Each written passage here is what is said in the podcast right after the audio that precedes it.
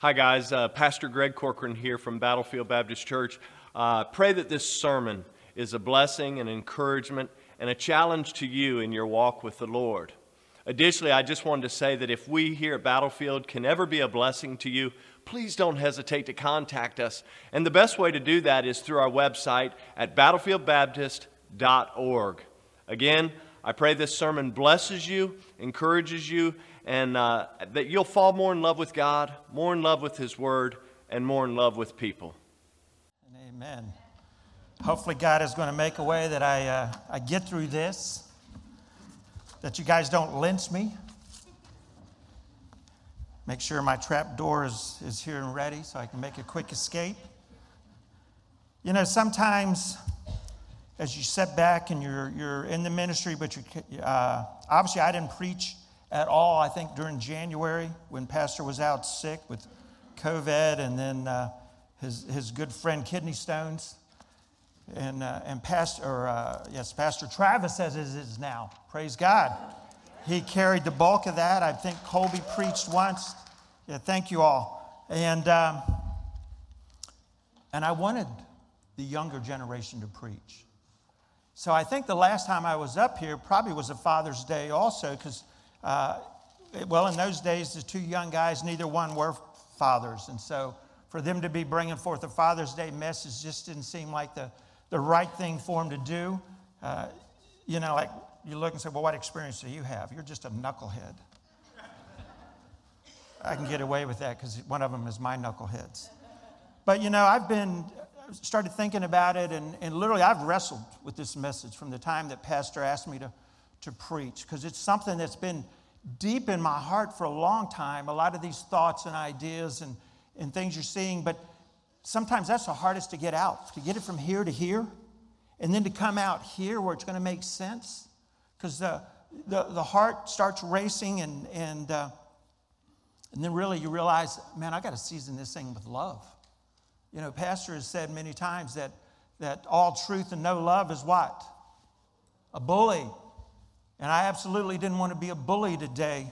Uh, and so I pray that that's not the case, that, that uh, there's enough love. I, you know, I'd made so many editing notes in the course of the week that I realized I can't even hardly read my own draft. And so as I started redoing it yesterday, what did I do? I rewrote probably a third of it again. And so I do ask that uh, you just pray with me and you know, but I, I joined staff here in September of 1999.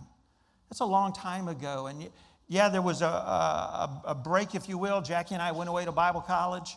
And then obviously that was training to be missionaries to go to the country of Zambia, the people of Zambia. But in our hearts and our minds, we were still in the ministry. And actually, if, uh, if you're here, if you're back, once you've kind of crossed that threshold, you were still on staff. It didn't matter if you were in Bible college, it didn't matter.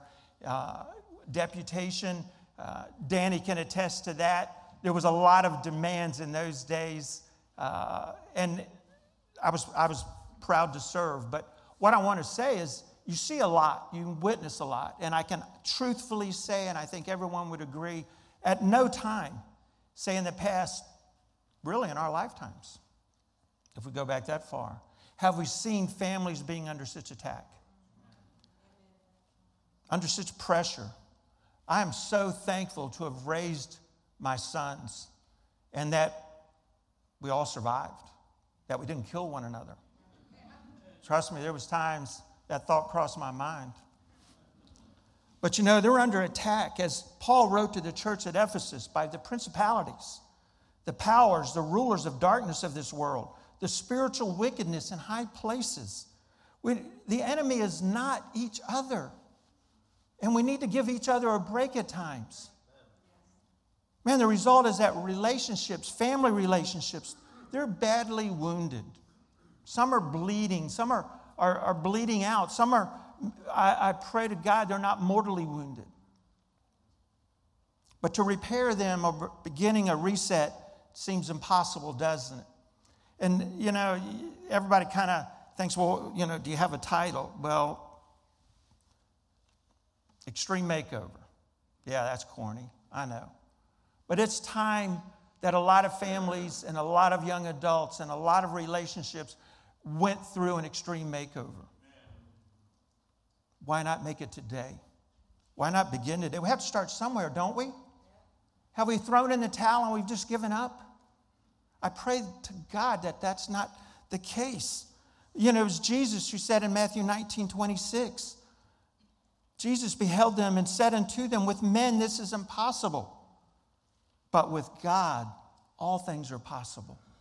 It might be so damaged, and, and I'm talking about all relationships. So, yeah, there's going to be some toes stepped on. I was, I was laughing with Doug a little while ago about the limp, and he said he'd make sure he limped for me. But I said, Well, you limp all the time, brother. So he, needs to, he needs to walk out dragging that leg. But the reality is, many times we don't know where to start. But with God, all things are possible.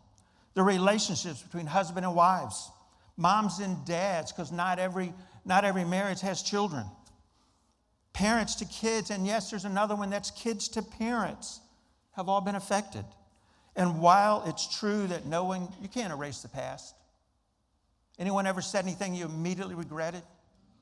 That even before the words had settled, you, you just wish you could reach out and take it back? But we can't. And words, we've heard it said, words do more damage than anything we can, we can ever do, any of our actions. We can't erase it, but we can definitely hit a reset button. We can say, you know, from this day forward, we will make a difference. To begin this process, though, we've got to recognize a few things. Number one, it's going to take time.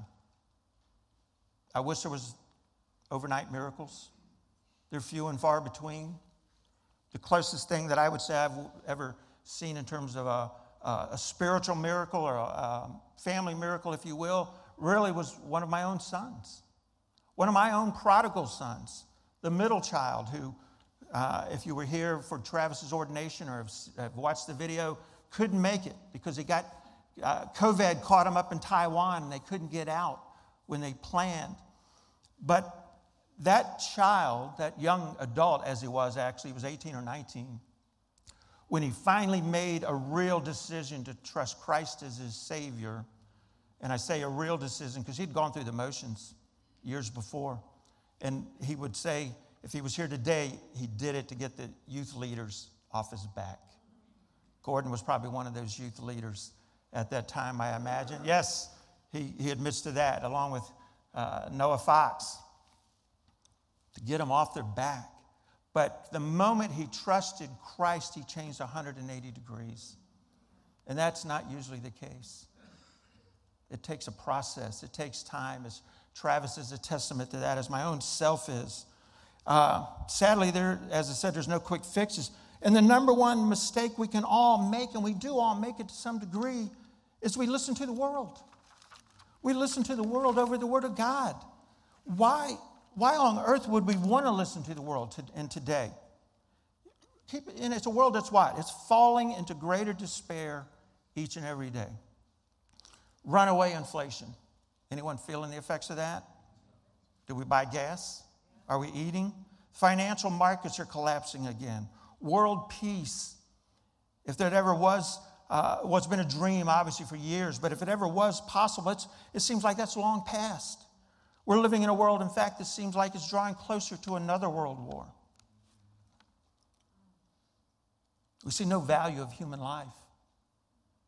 There's school shootings, church shootings, workplace, random acts of violence. There's, there's no reality, there's no guarantee of any safe place.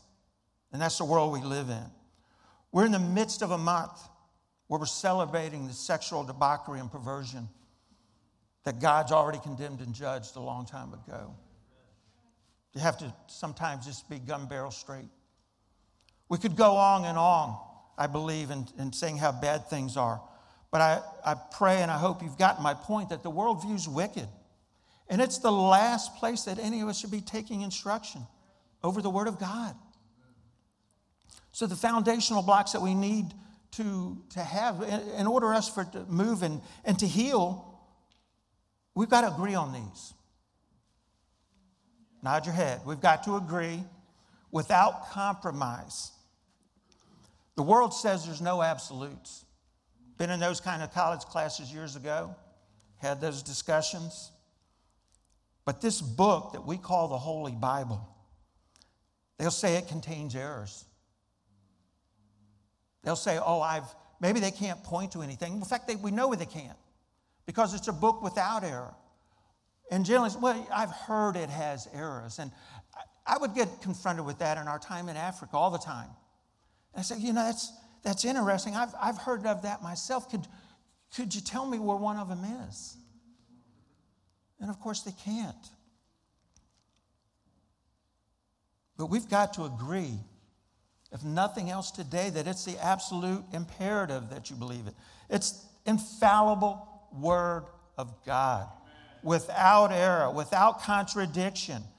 The fact that it, you know, consider this the fact that it was written by approximately 40 different men spanning a period of over 1,500 years, and there's no error contradiction, doesn't that attest and prove that that could only come from God? Under God's influence, it was Peter who wrote 2 Peter chapter 1 verse 21, for the prophecy came not in old time, but the will of man, or by the will of man, but holy men of God spake as they were moved by the Holy Ghost. And the ideal is that literally the Holy Ghost breathed into them the very words of God that they would put on paper. Paul wrote to second, in, uh, in 2 Timothy 3.16 that all scripture is given by inspiration of God and is profitable for doctrine, for reproof, for correction, for instruction in righteousness. Hold on one second. I, like a lot of you, have fought allergies all spring and uh, then got a little cold a couple weeks ago and recovering. But I think we've all heard it said or talked about or maybe even preached that the doctrine that Paul's writing about here to Timothy, doctrine is what is right. How do we know what's, what's right and what's wrong? For reproof is identifying what is not right. For correction is how to get it right. And the instruction in righteousness is how to keep it right. And additionally, with accepting the absolute authority of the Bible, we need to be reminded, as, as Isaiah wrote in Isaiah 40, uh, verse 8, and, and really the second part, but the word of God shall stand forever. What is today that we read, what was written, and, and you know, realizing now as we're 2,000 years plus away from the time of Christ, that some of these scriptures are, are thousands and thousands of years old. But if the Word of God is not true today as it was at the time it was written, then we have nothing. And we're bankrupt. And your children and children's children will have nothing. So we have to agree that it would be preserved. In Matthew 24, verse 35, Jesus said that heaven and earth shall pass away, but my words shall not pass away. And if we believe anything else, and if we say that some of the Bible is archaic, and probably a lot of us have heard that, maybe some of you have said that, and it doesn't apply today, I'm sorry, but it, to me, that's basically calling God a liar. And it's, it's one of the pitfalls that we're falling into as parents because our kids are getting drowned with that in school. That it's archaic, it has no place in today's world. We've moved beyond that. Can't you see? We're, you know, can you tell I get frustrated? but doesn't it place us in the position, if we believe it's archaic, of saying that the creator, the sustainer, the keeper of the universe created everything that we can see isn't saying that he wasn't wise enough to have his words recorded that would still apply today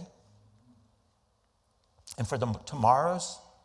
You know, it was Jesus who also spoke in John chapter 12, verse 48. And he said, He that rejecteth me, and receiveth not my words hath one that judges him. And the word that I have spoken, the same shall judge him the last day. You know, God has given us His sure word to lead and guide and strengthen us. I'm not finding that out in the world anywhere. He's not left us abandoned and alone. If you're raising a teenager today, number one, God bless you. Number two, I can guarantee you, you feel there's times that you're abandoned and alone. I did. Absolutely. Romans 15, verse 4 says, For whatsoever things were written aforetime were written for our learning, that we through patience and comfort of the scriptures might have hope.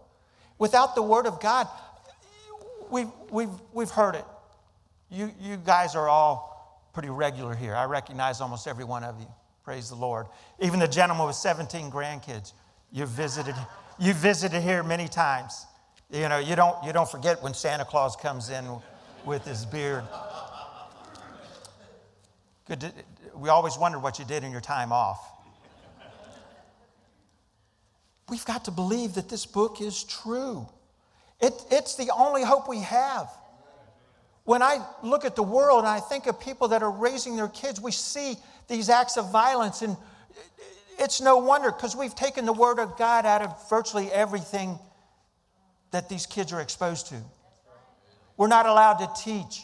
We're not even allowed to have a moment of silence, of, of what we called silence for prayer in schools in my day.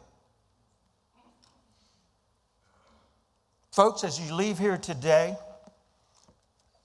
and maybe if you take nothing else with you, leave here trusting the absolute authority of God. And I was going to close my book and act like we're done, but we're just getting started. we're just getting started. You know, secondly, in addition to the absolute authority, I want you to ask yourself this in all earnest. Can you honestly say that your house, your family, is serving God? Remember the words of Joshua. Can you claim Joshua's passionate words for your very own household? Let's remind us Joshua 24 15, and, and we'll skip the middle uh, section a little bit. But in, in the beginning of 15, it says, And if it seem evil unto you to serve the Lord, choose you this day who you will serve. I mean, Joshua did go on. He talked about the gods that they had served when they entered the promised land, or, or actually through the wilderness and the different peoples they encountered. And now they're getting ready. They've crossed into the promised land. Actually, Joshua is towards the end of his life. And he said, What? At the, the iconic words at the end. But as for me and my house, we will serve the Lord. Not sometimes, not part times, not Sundays only, but each and every day, each and every month, each and every year.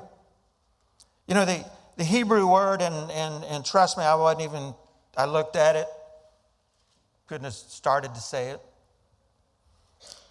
But the Hebrew word that was used here for serve, I wanted to, to expand it a bit. It literally meant to work, to serve, as if you were enslaved to it, as if you were in bondage to, so that you could do nothing else but serve no other but the Lord God. That's what Joshua was writing about. The ideal of worshiping, which we typically will relate to, is when you're looking at, uh, at a lexicon and, and say all the adjectives that was applied or could be applied to it, worship is way down the list. Be enslaved to the Word of God and serve Him. But sadly, from my perspective,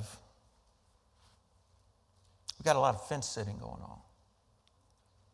Scripture refers to that as being double minded. We've got one foot in, we've got one foot out. Well, I don't like that part of the word, and so I'm just going to ignore it. I'm never going to read those chapters or that book. Certainly, it has no application. Too many homes and families treat the Word of God as optional suggestions.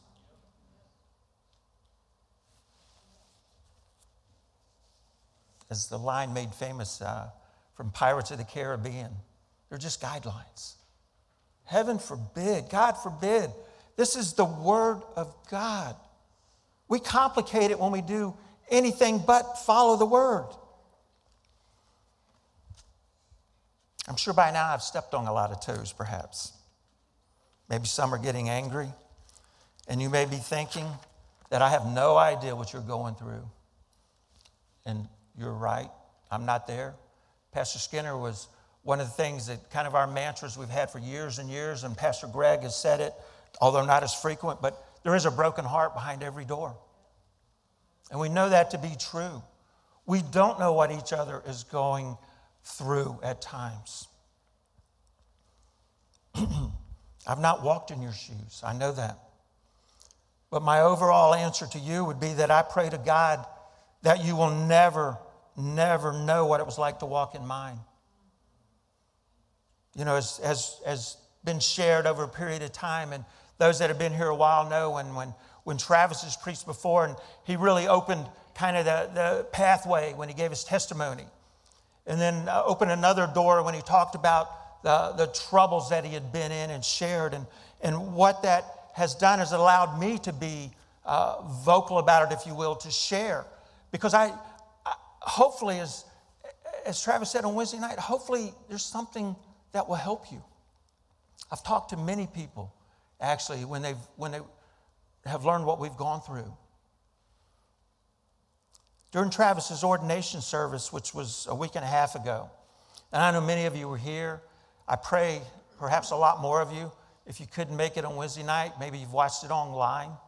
And uh, if not, I encourage you to do so.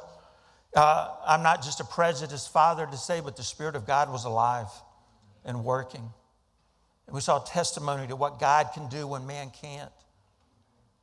But He did what I've referred to as he opened up another window into our relationship. And I wanted to be just as real as I can be. So, just to remind us if you were here, but I want to share that window with you again now if we've got that uh, video clip, I think. A quote from the Bible, and then a quote from two modern day theologians that maybe could um, maybe help somebody out. I don't know where you're at in your life with your kids or your ministry or the will of God in your life.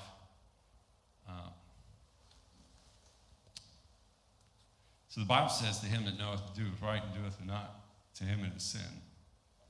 Uh, the first time I ever got in, in trouble with the police, I don't, he probably doesn't want me to share this, honestly. I don't know if he even remembers it, but my dad turned me in. He, he said, Get in the truck, we're going to go get a haircut. There's no barbershop at the end of that ride.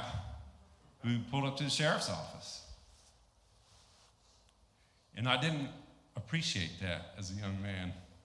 I think I was 14, 13 or 14 years old. And I got to think he knew what that was going to do to our relationship. Um, at least at that time.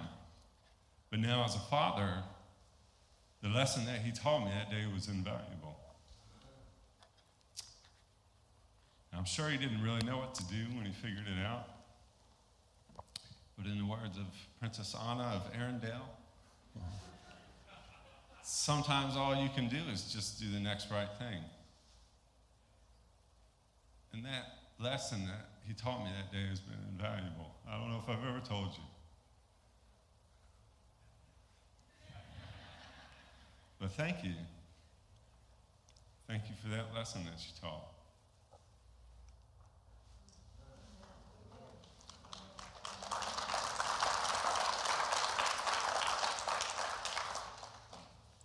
If you've caught me looking over here, it's because Travis is normally sitting here. I don't know where he is, but he's really thrown me off. Oh, he's over there further. And on Wednesday night, I was sitting about where he is. And so he was looking at me. When he said, I don't know if he ever told you that, and, uh, and he looked over and he kind of kept looking, I was like, I said, Well, you have now. Because that's the first time I'd ever heard it. I asked him later, uh, don't even think it was that night, I think it was the next day. I said, had you planned to say that? Did you know it? He said, Well, it was, he had had the thought, but I had no clue. He mentioned I didn't, he didn't appreciate it, as you can imagine, and what it would do to our relationship. And then, of course, those iconic words to do the next right thing. And in the truth, I wasn't sure what that relationship would be like either. There were times when all three sons that I was sure we would never be close, that I was sure things were so fractured we might never speak to one another, that we would be one of those families, well, I haven't spoke to my son in 20 plus years. I could easily see that happening.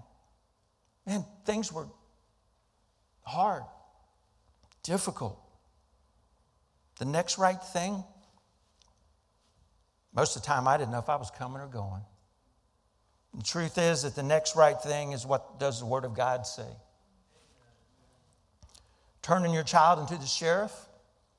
Number one, when the sheriff calls and says, Mr. Owens, you need to bring your son in. Well, what was I going to do? Take off running? Uh, our family had enough problems without me being on the run. but you know, turning your child into the sheriff, do you think that was easy? Man, it tears you apart. But what I did know was what Travis needed most was not for me to be a friend trying to, to shield him, but he needed me to be a parent, loving him enough that he would face the consequences for his actions.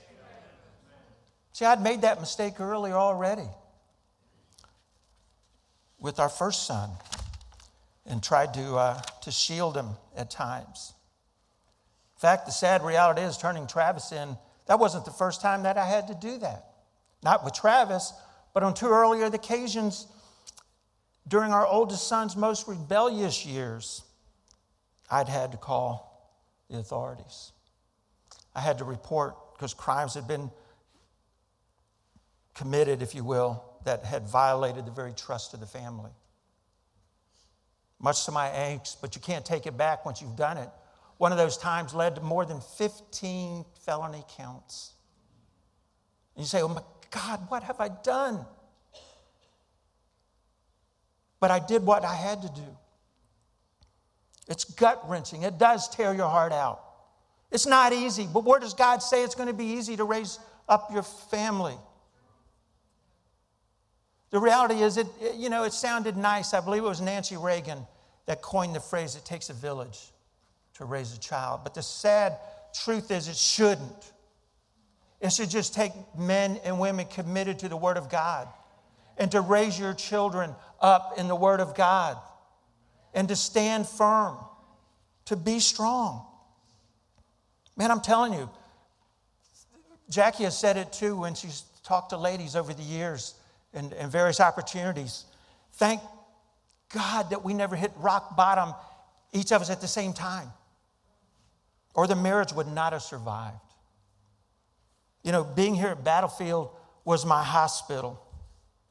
And I told Joe Chambers the other night on Wednesday night, I said, You, you didn't know it at the time, but you were my personal EMT. Man, when I, I had to be here, we were wounded, we were bleeding, we were dying. And you come back in and you get patched up at a service, even on Wednesday night service, to make it through the next few days.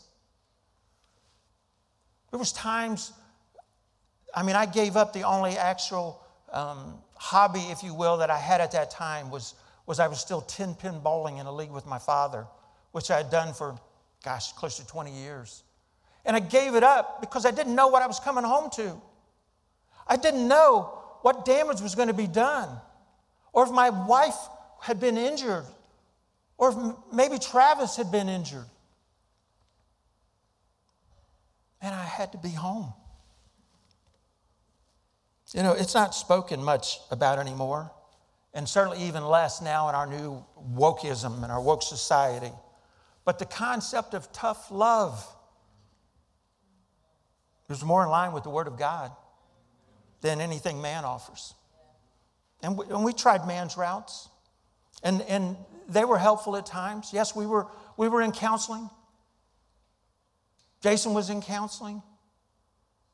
But ultimately, I needed this counsel more than I needed anything else. The ideal of tough love, this is where it's going to get, get sticky for some of us. Proverbs 19, verse 18. Yeah, we're going to Proverbs. Chasten thy son while there is hope. Don't give up hope. And let not thy soul spare for his crying. I can't tell you how many times I've heard parents say, I just, when, I just can't bear my child to cry. I was that way when they were younger. Oh my gosh, if one of them started crying, I scooped them up and, and I had to stop it in some form or another. Because it does, it, it pulls at you, it, it, it tears you apart. I, I rocked that firstborn son to rock him to sleep and solve his crying, and, and that was great. Except the moment the rocking stopped and I tried to lay him down, oh my gosh, World War III broke out in the bedroom. Proverbs 22 15, foolishness is bound in the heart of a child, but the rod of correction shall drive it far from him. Now we're starting to get in those tough languages there, those tough words. Proverbs 13 24, he that spareth the rod hateth his son, but he that loveth him chasteneth him betimes. Proverbs 23 13 and 14, withhold not correction from the child, for if thou beatest him with a rod, he shall not die. And I know we struggle with the, the beatest him. We're not, God wasn't advocating caning for your children. Get over it. I guess they used rods because they didn't have belts, as Pastor refers to. They had olive trees. My boys can attest they did not die. When my mom told me to go out and get a hickory switch, yeah, that's, what, that's the way they talk from Georgia. I did not die. And if I showed up with a fallen, dying twig, I was in more trouble than not. You learn very quickly, you're breaking off something fresh. so that by the time my sister came along eight years later and then started getting old enough to be uh, whipped, if you will, I don't think she could reach any of those limbs. I don't remember her, her getting the kind of whippings I had.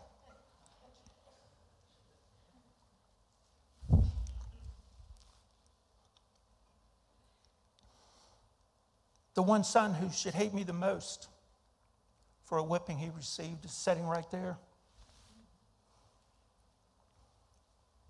Travis has reminded me of it a few times.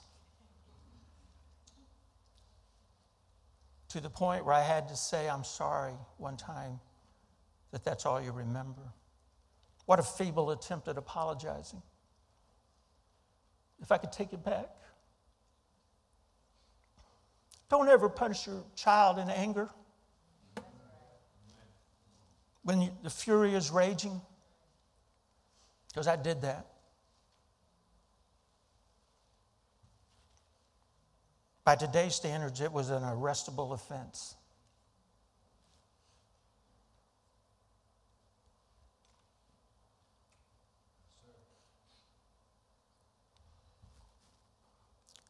Don't walk in my shoes.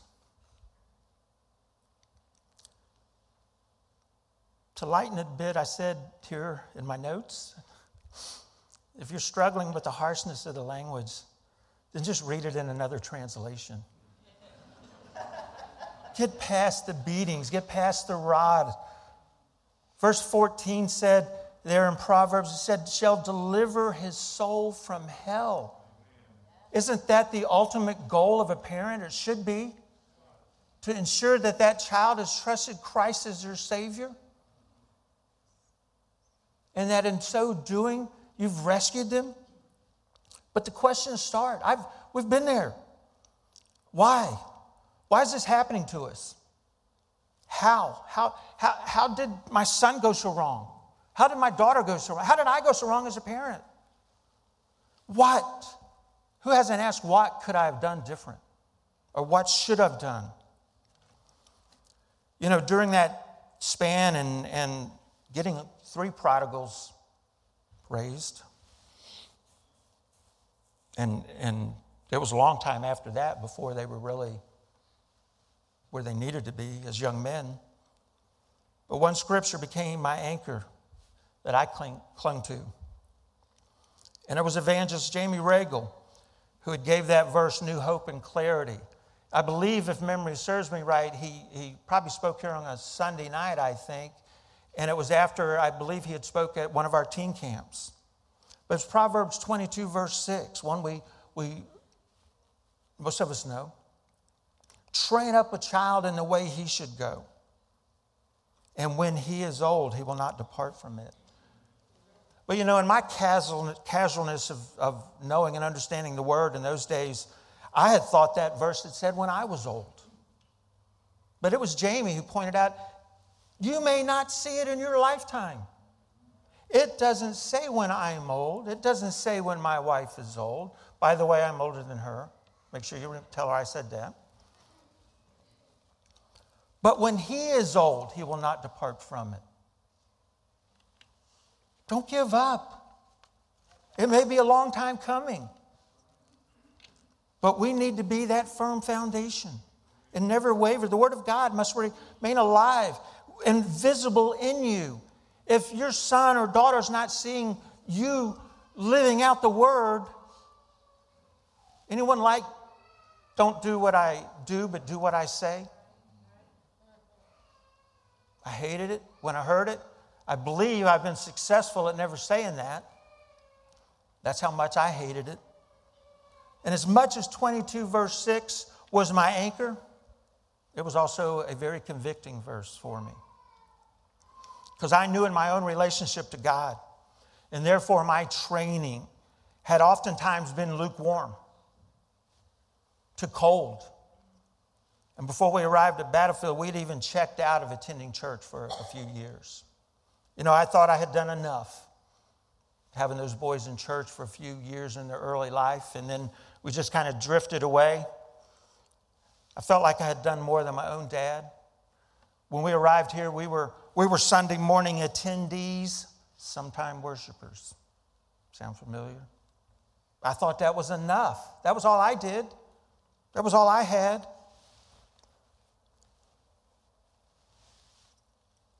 But I was convicted because I knew I had failed. But I didn't give up. Instead of, instead of just throwing in the towel, the reality was I ran towards God. I had nowhere to go. I said, This was my hospital. I, I had to be here. There's, things didn't improve overnight. No, it was a process, man. I'm, I'm just getting bandaged up. Families are under attack. The enemy is not your spouse. Young people, the enemy's not mom or dad. The enemy's the devil. Scripture says he's walking about, seeming whom he may devour in 1 Peter 5 8. Mom and dad, your love is unconditional to you as Christ is unconditional to us. There's nothing you can ever do that you'll stop loving, that your parents will stop loving you. There's nothing Travis ever did that I stopped loving him.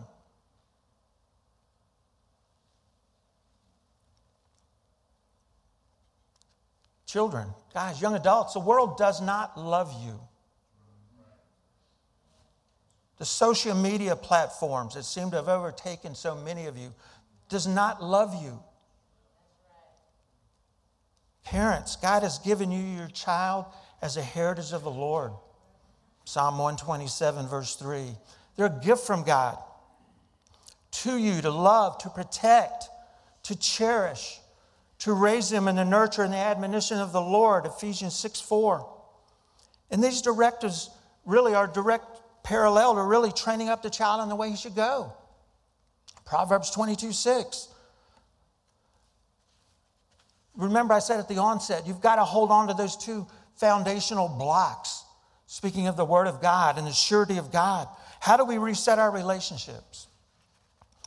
First, as Pastor often says, that until this relationship is right, the vertical, you to God, and God from God to us, and so that's right, we'll never get this one right.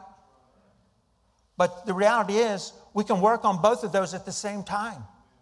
We don't have to say, well, I'm going to set, I, I, I can't repair that relationship with my, my children. And it doesn't matter how old the children are. When do you stop being a parent? The day that I die. God forbid, or if my children should die first. You can work at it at the same time. The good news. Simultaneous, the fact is, we work on it together. Precious Word of God. The miracle cure, if you will. You know, before we go any further, I, I, I should have said it even earlier. I realize, and, and praise God, there's a lot of families, a lot of marriages. You've never hit a bump in the road. That things are great. And, and I would say never take it for granted because it could all it could all change tomorrow. Love and pray for each other. Keeping Joshua 24 15, your battle cry against Satan. As me and my house, we will serve the Lord. But for those that are things are great, it, it doesn't hurt to remind us, does it? To re encourage us. How do we begin those makeovers? Real quickly in the time that's left. Young people, teens, your young adults, what if I could tell you one thing? Where you would never have a disagreement with your child. Kids that mom and dad would never argue with you. You would never be punished outside of maybe bringing home that bad grade.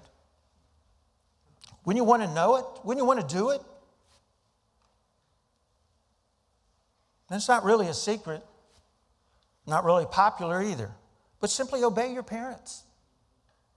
Ephesians 6 1. In fact, let's turn to Ephesians because we're going to spend the remaining of our time in Ephesians 5 and 6. Uh, mostly 6, I do believe.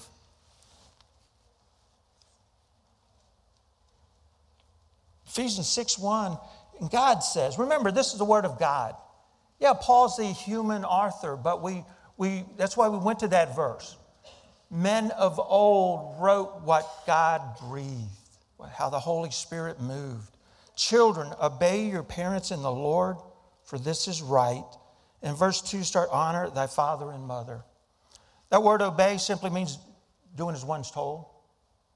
You know, there wasn't a time, as long as my parents were still alive, that if they asked me to do something, that I didn't try to do it for them. Because of the second word, the honor. Honor means to respect and to love. God had given me to them, and, and quite frankly, them to me. They were my parents. The Apostle Paul here is literally reaffirming what we know to be one of God's original Ten Commandments, isn't he? to honor thy mother and thy father. And the more, young people, the more you make this your habit, and you can make it a habit, you can just say, I'm going to stop being rebellious. It's that simple. I'm going to stop arguing. I'm going to stop questioning. But make it your way of life. You're not only going to please mom and dad, but more importantly, you're going to please God, the Heavenly Father. And it's amazing when God is pleased with your life the things that start happening, the things that you wouldn't, wouldn't even think about praying for and considering for yourself would take place. And this is where it gets even harder. Moms and wives. And I'm sure many of you are just like Jackie, my wife, for those that maybe doesn't know who Jackie is, who bristles up a bit concerning Ephesians 5:22. Mostly joking, I think, but 522 says, Wives, submit yourselves unto your own husbands, as unto the Lord. For the husband's the head of the wife, even as Christ is the head of the church. And he's the Savior of the body. Therefore, as the church is subject unto Christ, so let the wives speak to their husbands in everything.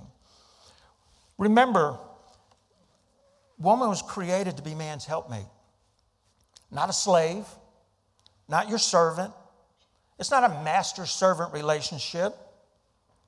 But marriage is between two, as Ephesians 5:31 says, you've come together to cleave together to be as one flesh, working in unison, praying in unison, teaching your children in unison. You know, this special relationships compared to unique two unique divine relationships as Christ submitted himself to God, the Father, to do his Father's will. And secondly, the relationship between Christ and the church, his bride. Jesus is not only the head of the church, but I emphasize it. I hope you caught it when I read it. He's the Savior of the body of believers. Man, your responsibility, fathers, your responsibility is greater than those of the child and the woman. It's not an accident that Paul addressed that last. We always say, oftentimes, remember the last words. Aren't the last words the most important?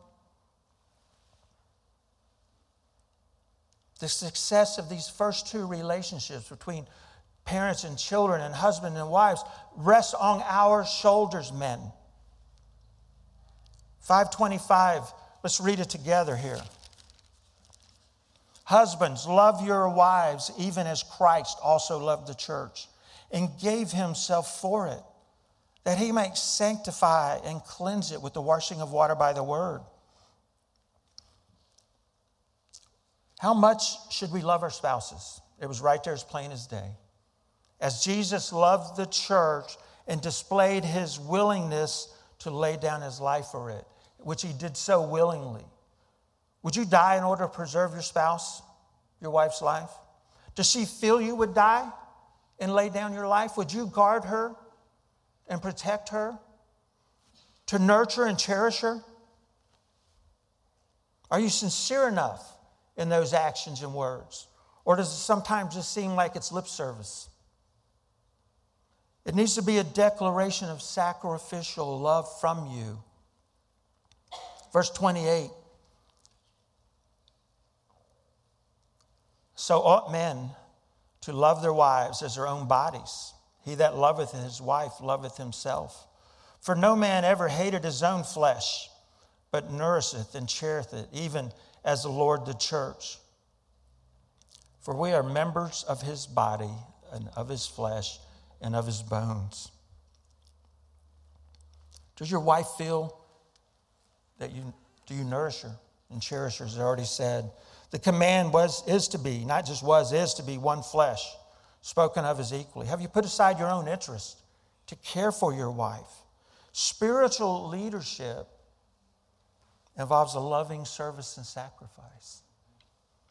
Not that anyone would remember, but that was really the theme that I had preached on, I believe, the last Father's Day, was that leadership involved more than just a position and a title. Gentlemen, as we wrap it up, and musicians, if you would go ahead and move forward. Um, truly, we are going to we are wrapping.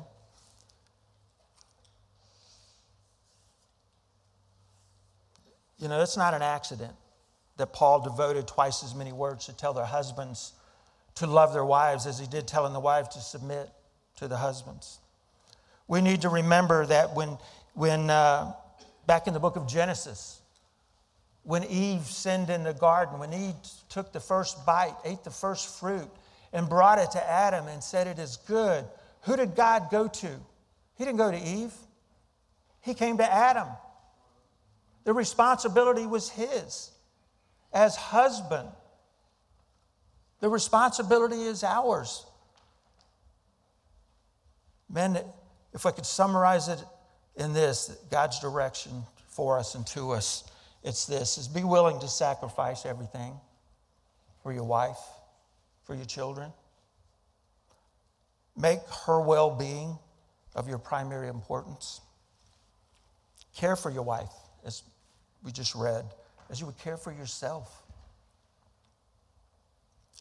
Ladies and men, really, both of our areas of responsibility has to be seen in unison and worked in unison, strive together. Unfortunately, the Word of God didn't promise that would be easy either. It takes work. But through the strength and the Word of God, the work doesn't have to be a burden. And it can be joyous.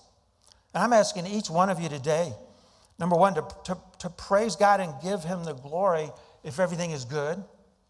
Yes, a lot of us have traveled through the valley, what felt like the valley of the shadow of the death, and we've come out on the other side. We didn't die, and we can praise Him, and we can realize what a, what a journey and, and, to, and to share and encourage others.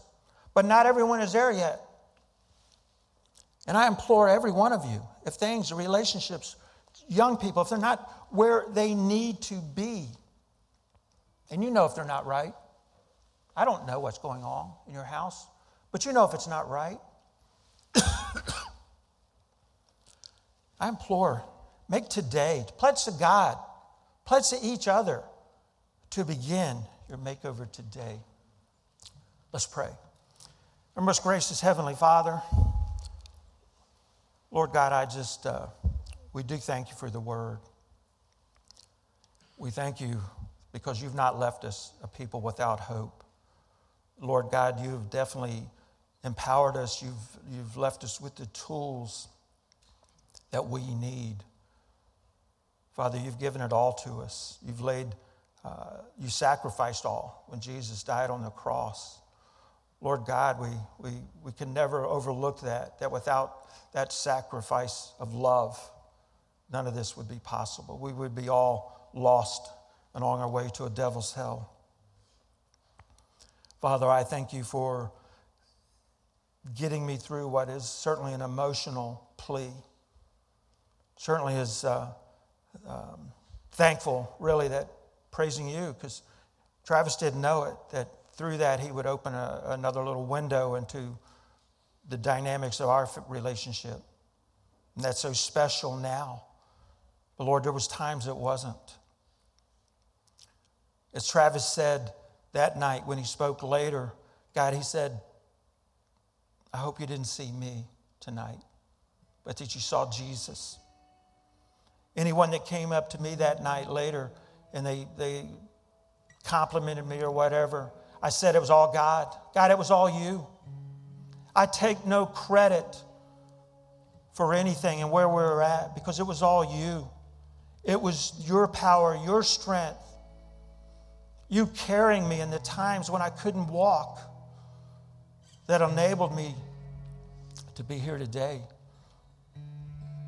Lord, I pray that others, if they're hurting, that they would, they would run to you. They would embrace your word. Lord, that this altar might be filled during this time of invitation. Families, couples, young adults, young marrieds just getting started, whatever the case might be, children just pledging unto God. And from this day forward, with God's help, we're going to strive, we're going to work to make a difference. God, for you can do truly what we can't.